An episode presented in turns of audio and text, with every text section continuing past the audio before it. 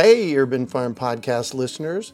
If you're as passionate about preserving the bounty of each season as we are, hey, I canned my first peaches at the age of 18, and that was a long time ago, then you're going to love what our friends over at Denali Canning have in store for you.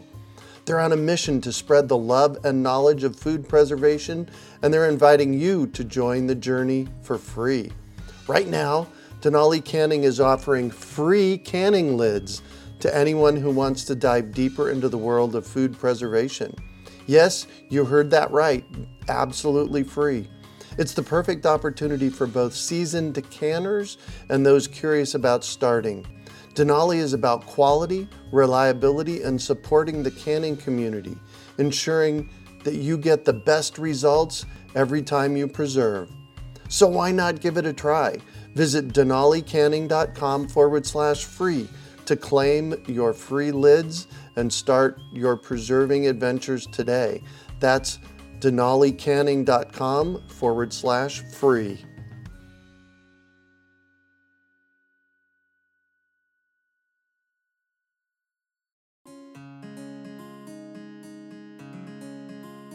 Greetings, urban farmers, gardeners, and healthy food visionaries. Farmer Greg here, and welcome to the 582nd episode of the Urban Farm Podcast, where every day we work together to educate and inspire you to become part of your food revolution.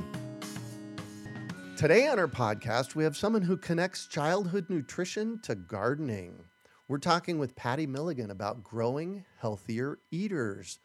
Patti has been in the nutrition field for nearly 40 years. Her work and passion in the field of neuroscience of taste has led her to the field of saliva research and exploring the why behind the foods we like. Working in both clinical nutrition and integrative medicine and natural foods, Patti brings a unique blend of clinical, educational, holistic, consumer, and PR experience to the game. She and her son created the Be Memorable Foundation, in which they support individuals making a difference in novel ways for kids' nutrition, focusing on school gardens and childhood cancer. She is the author of Why is Shirley Unusual, an interactive children's and nutrition and gardening book, the proceeds of which go to sponsoring school gardens. Welcome to the show today, Patti. Are you ready to rock nutrition and saliva? I am ready. awesome. So, I shared a bit about you. Can you fill in the blanks for us and share more about the path you took to get you where you are today?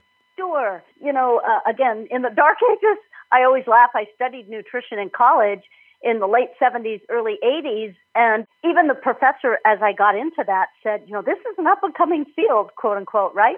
Uh-huh. Well, I did some research and I realized if I'm in the field almost 40 years, nutrition really, quote unquote, wasn't discovered till 75 years ago. So I really was kind of very early in the field. And my first job was actually working in kids with cancer and it was working in Hawaii.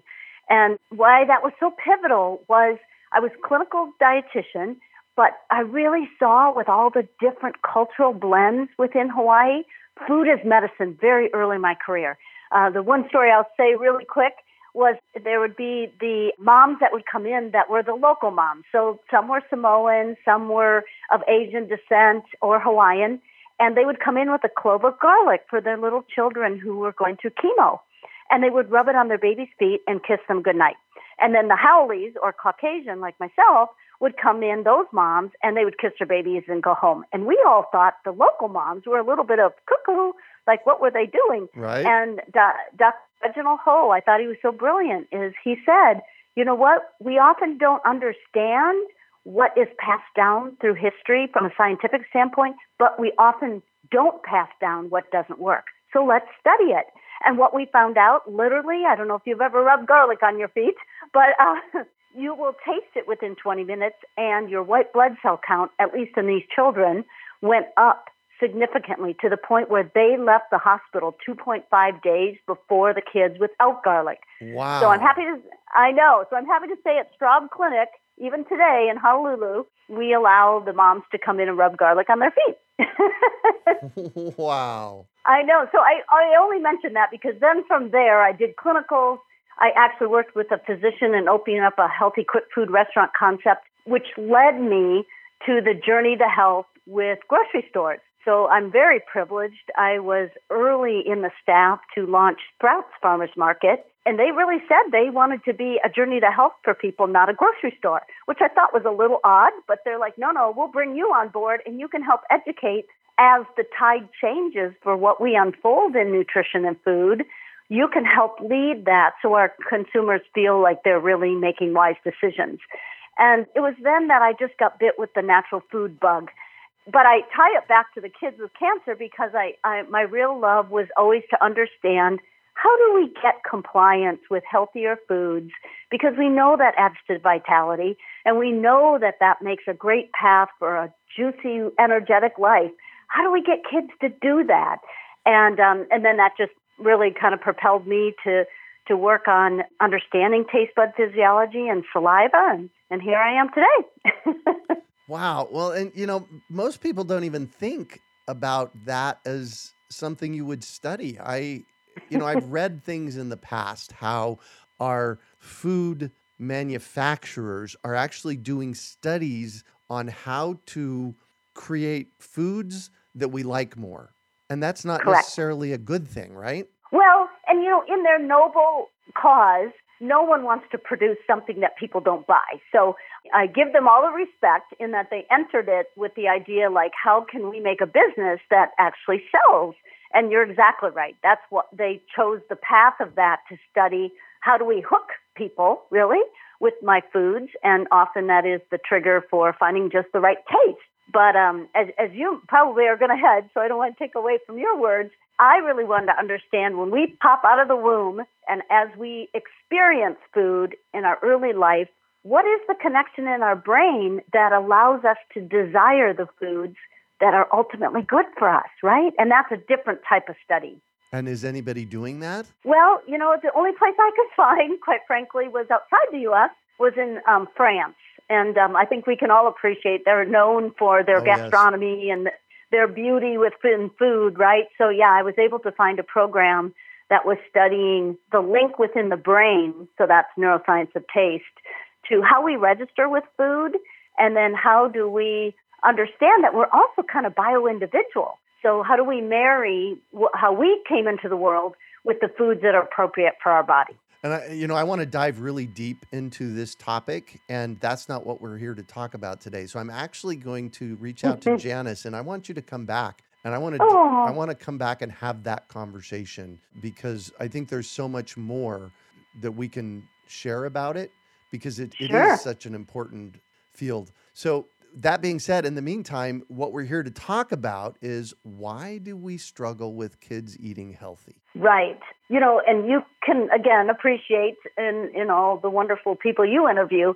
It is real curious to me that in our brain matter, if you laid out our brain on a on a pavement, two thirds of the brain activity is related to food. and probably part of that, wow. everybody goes, well, of course, yeah. I mean, part of it is survival, right? I mean, we need right. food that gives us nutrients and energy. So, no surprise there. But the food is very strongly linked with our reward system. It gives us pleasure. It, it squirts out certain hormones in our body that make us feel really, really good and attached to memories. So I think it's fascinating that the food relationship is really much more than just putting broccoli on a plate and telling a kid to eat it. So I do think why we struggle is there's kind of like a, a many facets, right? We're bombarded in the world with commercials that are desiring to sell certain things. We also know that some of the foods in the lifestyle that we want, which is fast and active and, you know, give me the food in my cabinet that tastes good on Monday, but tastes good, you know, six weeks from there, if you will. Mm-hmm. And all of that then plays into what ingredients are there that kind of treat that reward system as well as the nourishment system. So I do think when a child comes to a table or a family comes to a table, we know this is a busy world, and so there's many things on the plate. There's social, there's ethnicity, there's history of, of how parents had food that they bring to their children, and then the child's internal state. Sometimes we forget that, and that's related to the saliva. They are, you know, studying hard or trying to manage this world. So sometimes they come to the table and their internal mechanisms aren't really geared to eat or even discover the nuances of good fresh food because they're in fight or flight response, right? They're highly stressed. And when, I don't know about you, but so many of us, when we're highly stressed, we either want something salty, something sweet, yep. or something really comforting. Yeah. so I do think all of those play, and not to make this more complicated, but it is much more than us demanding a child eat the broccoli on the plate. I think we have to be very aware of all these things. So, in, in the whole scope of things, why does taste matter in this case? Well, it, it, one is what we, it kind of goes back to, as I mentioned, when we pop out of the room, you probably are aware that we have five different taste buds that are really peppered not only in the mouth, in the tongue, but also in our digestive tract. And it's there to pick up nuances within food, right? So it's bitter and salty mm. and sour and sweet. And the newest sassy one is umami, which is kind of a hearty term for more of a texture actually than a taste. Mm-hmm. So I think when we think about taste, especially with children, what we often don't go is we're very judgy about food with kids, right? Oh, he's a picky eater. Oh, she only likes sweets. And we don't stop and go, hmm, maybe there's the ability to find those delicious molecules in those foods. They don't have taste bud maturation to pick them up. So I do think taste matters in that once the brain gets involved in understanding, oh, I recognize those delicious whether it be tofu or a Twinkie or, you know, whatever, then it begins to register and either desire more or spit it back out. And uh, so I think that's why taste matters is for us to really understand what triggers maturation of taste buds in children mm-hmm. and then we definitely saw this with COVID, right? So many people lost their taste buds yep. in this whole process. So we know that it's also quite interesting that they can get damaged throughout life. So uh, I just find it all fascinating. right. How do we get kids to eat healthier? Yes, I think there's probably three ways to go about it. One is I think whether you're a parent, an educator, or grandparent, let's take judgment off the table. What we really want to do with children is to build a relationship of food that's not only healthy, it's nourishing, and it's curious, right? And if we set those as goals versus maybe more of the stringent, you know, teacher side, which is like, you must do this, you must do this, and I do see a lot of families that that ends up being the relationship with food. So first, let's develop our own mindset around what it is we're trying to do around food and the table. And then I think second is when we begin to build what it looks like, remember early on in life, we're really kind of being a detective and helping kids discover tastes and flavors in food so that their brain can register that and it can be a lifelong program with that. And then probably the third is actually, you know, what I call the art of eating, which is really kind of marrying all the reports out there about what a good healthy foods are. And certainly that's where gardening comes in, right?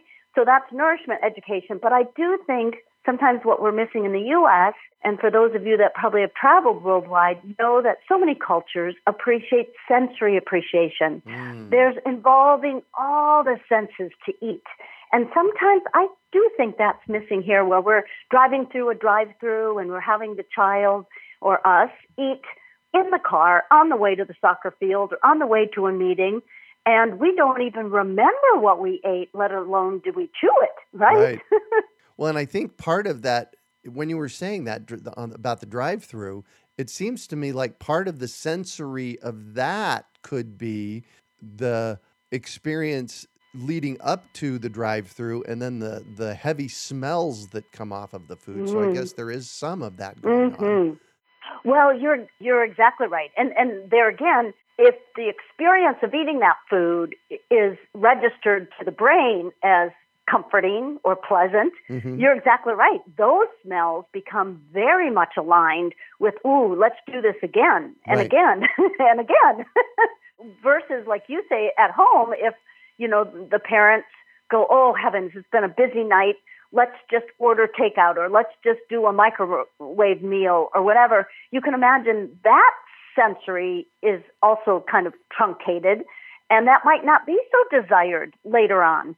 And maybe that's good or bad, but I, I do think we're influenced with smells quite a bit. In fact, they often say that the first thing when we start digestion is actually the smell that mm. we have of mm. the food. Right. You know? Yeah, exactly. So, yeah, I've been gardening a long time. I started my first garden when I was 14 in the 70s.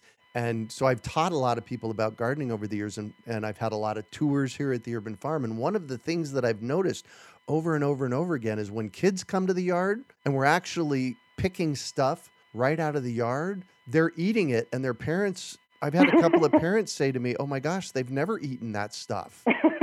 So right. It, it, seems to me like if kids are growing it, they're going to eat it. Right. And and you're intuitive, you've seen it in action and just know that there's science behind what what you have observed. There's two kind of landmark studies that I think are kind of fun. One out of Berkeley, no surprise, uh-huh. and one out of the UK that do say that when kids handle growing process or touch plants and get to have food directly from the ground, that their likelihood to accept more plant based foods grow and to the point of almost 30%, 28.5% more if they get a chance. That's why I think I'm on such a mission and I love the work that you do because I really do think we can garden simply with our children, but the we gain it in spades the benefits. Wow. And and what can we do? I'm not a parent, but as parents, what can parents do to encourage healthier eaters? Yes. And again, not that I'm always into threes, but I think there's a couple of different things and maybe three practical points, probably very similar to what you experienced.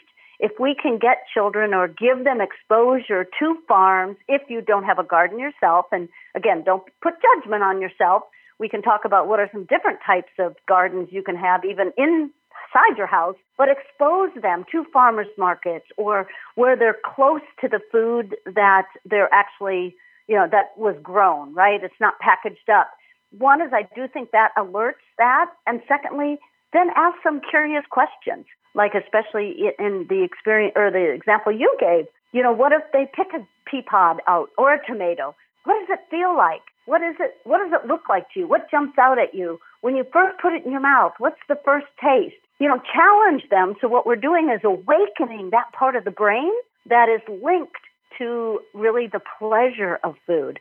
So I do think, again, kind of broadening our response to how we want to deal with the food experience.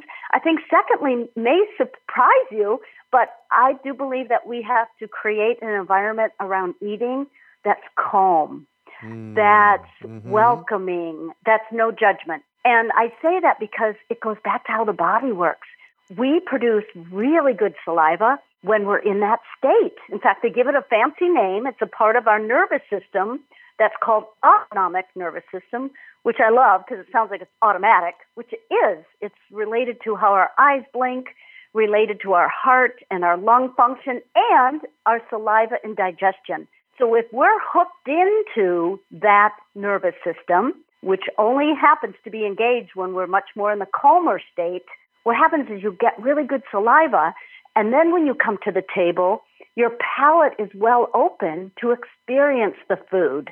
And if it's also done in a delightful fashion where there's a relaxing conversation and we're emphasizing chewing. In fact, I think that's rather funny, not to take too much of a de- deviant here, but if I was to ask you how many times do you think your great great grandmother chewed in a day, would you have an answer? would you mm, no, have a guess? Nor would I. Nor mm. would I even know mine. But a couple hundred, maybe. Well, it's funny because I, I, I crack up over these researchers, but there is research study this, and our great great grandmothers chewed about 240 times a day. Fast forward to now, and I'm sure in anyone listening to your podcast, they're all on the higher level, but it's thought to be as little as 60 chews in a day up to about 120. Wow. And so now scientists are saying, hmm, maybe we really missed the boat on understanding nutrient deficiency. maybe it's not that it wasn't present in the food. Maybe it's that we rush that whole process. And so we don't actually give the body time to extrapolate those nutrients because we haven't really chewed very well. And I really do think we are so fast paced that sometimes children come to the table and it's rushed or they're on a device right? And they're watching a device and they're not totally, as we would say, mindful of eating. And so right. I think that's one way is that we can just simply, you know, have t- more time to see if the child is in a good state. There's two simple ways you can do that. One is deep breathing before eating, and that could be fun for a family. Right. Let's take three deep breaths. Who can, you know, breathe the deepest at the table and exhale completely? Oh my goodness, the inside of my body loves that. The nervous yeah. system marches right in line.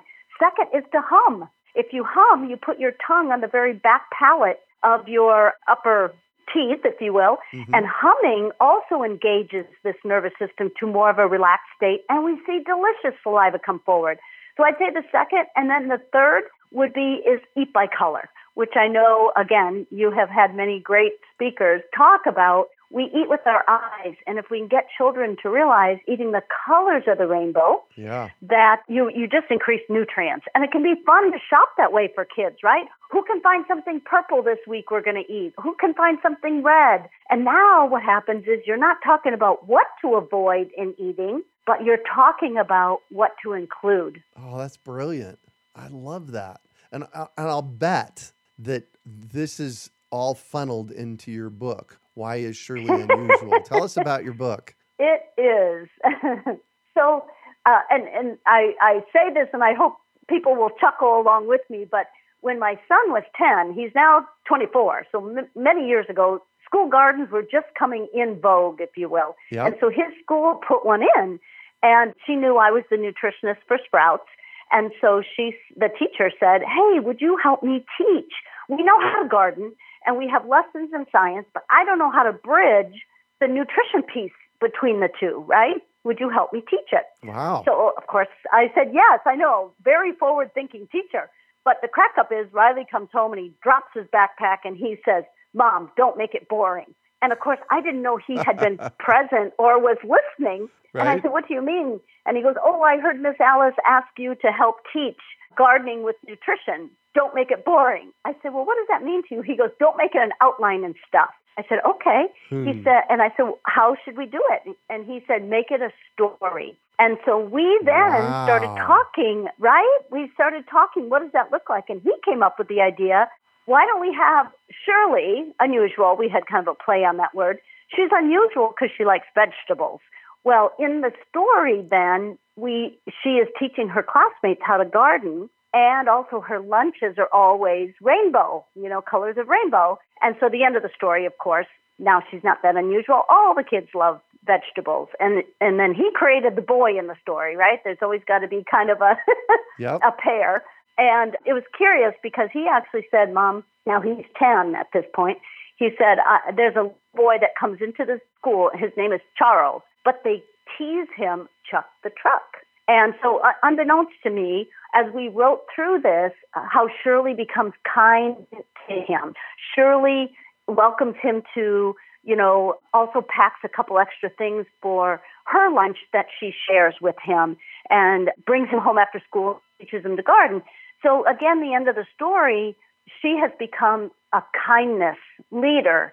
And so we wrote that into the book, and teachers have said, honestly, in this time and age, heavens that that's an important lesson as much as yes. is the story of the nutrition and gardening, right? Yes, absolutely. Wow. So that young man that inspired that, does he know that he inspired that? Well, it's funny. Of course, at that time, no. I mean, but what I, I did when he was in high school then, and probably every mom out there can appreciate, I, he rolled his eyes, but he really enjoyed it. He would be the guest lecturer to come and read the story in schools and uh, all the proceeds go to funding gardens. And so we would get invited to come in and tell about Shirley Unusual, the story. Well, he would then read, and I just would love this. If, if all of you can see this word picture, they're sitting in a semicircle, right? And he's sitting in a chair, maybe a good, I don't know, six to eight feet away from them. By the end of the story, those little children had scooched up. I don't even, re- I'd have to see time lapse therapy, or I mean, you know, what am I saying? Time lapse camera to show how they inched up, but all of a sudden they literally are at his feet. Wow. And so I think as a high schooler, he was very touched that he could move kids in this way. And then we would bring different foods from the garden so that they would get to taste it. And much to how you reported at the urban farm, we saw kids where their parents' jaw would drop, Yep. where they're tasting a, a mint leaf and they're actually eating a pepper. And so it was pretty fun. Yeah. Awesome. And so, where do we find the book? Number one. Sure. Yeah, so we have it on Amazon, and, and I like to say when people can purchase it there, and then all the proceeds, so whatever zip code they have as they enter for it to be shipped, then that's the money that will go to the Master Gardener program in that area that they'll distribute for the school gardens. Yeah. However, though, if there is a teacher or a family that would like to do purchase of bulk, you know, I'd say more than uh, 20 copies or so, 15 for that matter, you know, contact me directly because I'm happy just to give it as a wholesale. I mean, this is not, this is a passion project. There isn't Yeah. anything out of this than awareness that I want to raise. And it's so what you're saying is that it's a great teaching tool. Yeah, and I'm happy to say that, of course, you're hearing it from me as the author, but I have many teachers and parents that have said this is such a delightful way.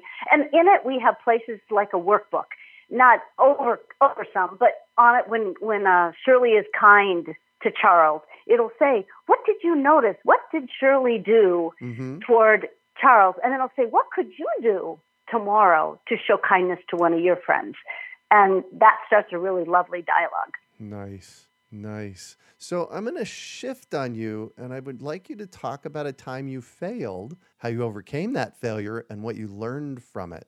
it goes back to very early in my career. And probably like you, I just, again, love what you do on the show and your guests. And it's all mindset, right? Everything starts in our mindset.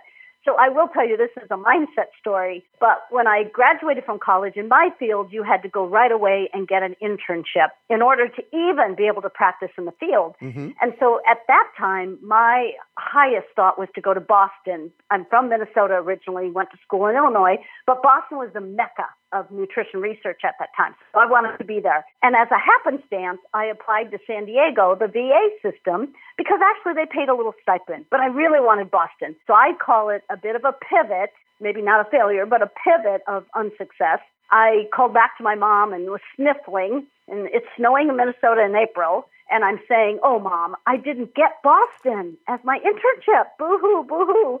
And she goes, Oh, honey, I'm sorry. What did you get? Did you get one? And I go, I did. It's in San Diego. and of Nice. course, she very, yeah, very quickly said, Oh, honey, I don't think it's going to be so bad. So it turned out to be what I thought is an unsuccess was uh, just a pivot and a delightful tour. I would have never gotten to Hawaii for my first job. I would have never seen food as medicine in the way that I did anyway. So Yeah. I would say that's how I just embraced the change and moved on.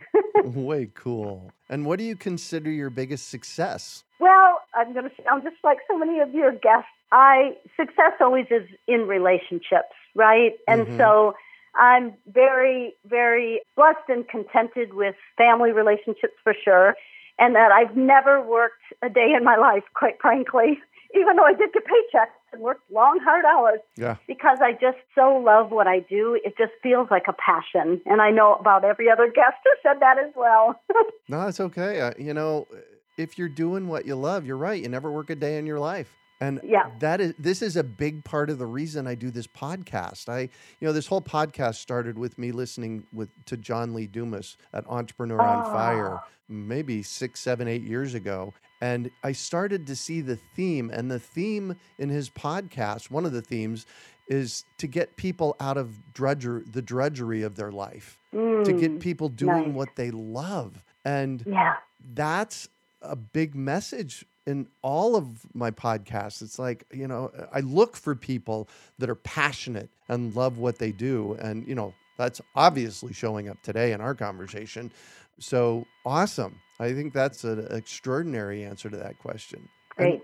what drives you? Well, great question. I and again, I know this is kind of what so many people say, but if I can elevate people's curiosity Mhm. and relationship with food to be one that is a beautiful dance, Yeah. I will feel that's what drives me is to create the aha moments for them and the links maybe that they never thought of, just like we just said. Yeah. Saliva. We just talked about how to come to the table. Differently with our children. If that's enough of a small trigger that brings healthier eaters about, I will be so darn happy. amen. Amen to that. And if you could recommend one book for our listeners, what would it be and why? Yes, and of course that's a challenge because there's a few. Of course, I would have to say Shirley Unusual, just because I think she does a good job of being an ambassador about yeah. gardening and food. However, another author that I love is Diane Ackerman. And if you want to fall in love with our relationship with food, I think uh, her book is called The Natural History of the Senses.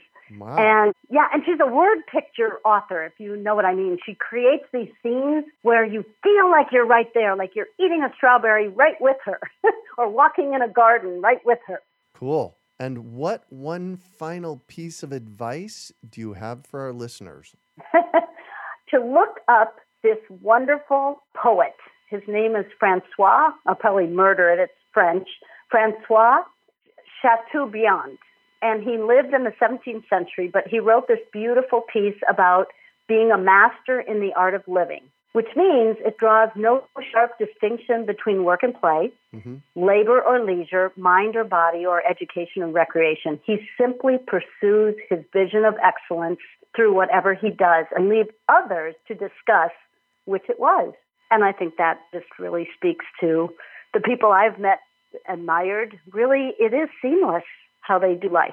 Yeah. Wow. Wow. Wow. Wow. Thank you so much for joining us on the show today, Patti. Great. Thank you. This was an honor for me. And and for me too. I learned a lot. How can our listeners get a hold of you, find your book? So as we, we spoke, Shirley Unusual is on Amazon. If there are people that are, are curious about bulk copies or whatever, I, I'm happy to share my email. I'm definitely in LinkedIn as well as another way to communicate.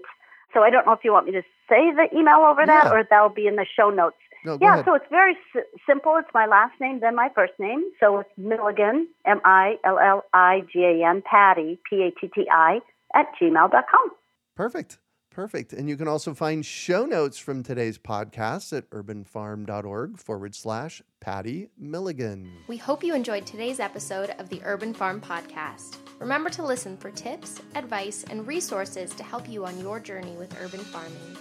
You can find us on the web at urbanfarm.org or send us an email to podcast at urbanfarm.org. In the words of Vincent van Gogh, great things are done by a series of small things brought together. Be encouraged that with each lesson learned and skill developed, you are one step closer in the direction of your dreams. Hey, Urban Farm Podcast listeners. If you're as passionate about preserving the bounty of each season as we are, hey, I canned my first peaches at the age of 18, and that was a long time ago, then you're going to love what our friends over at Denali Canning have in store for you.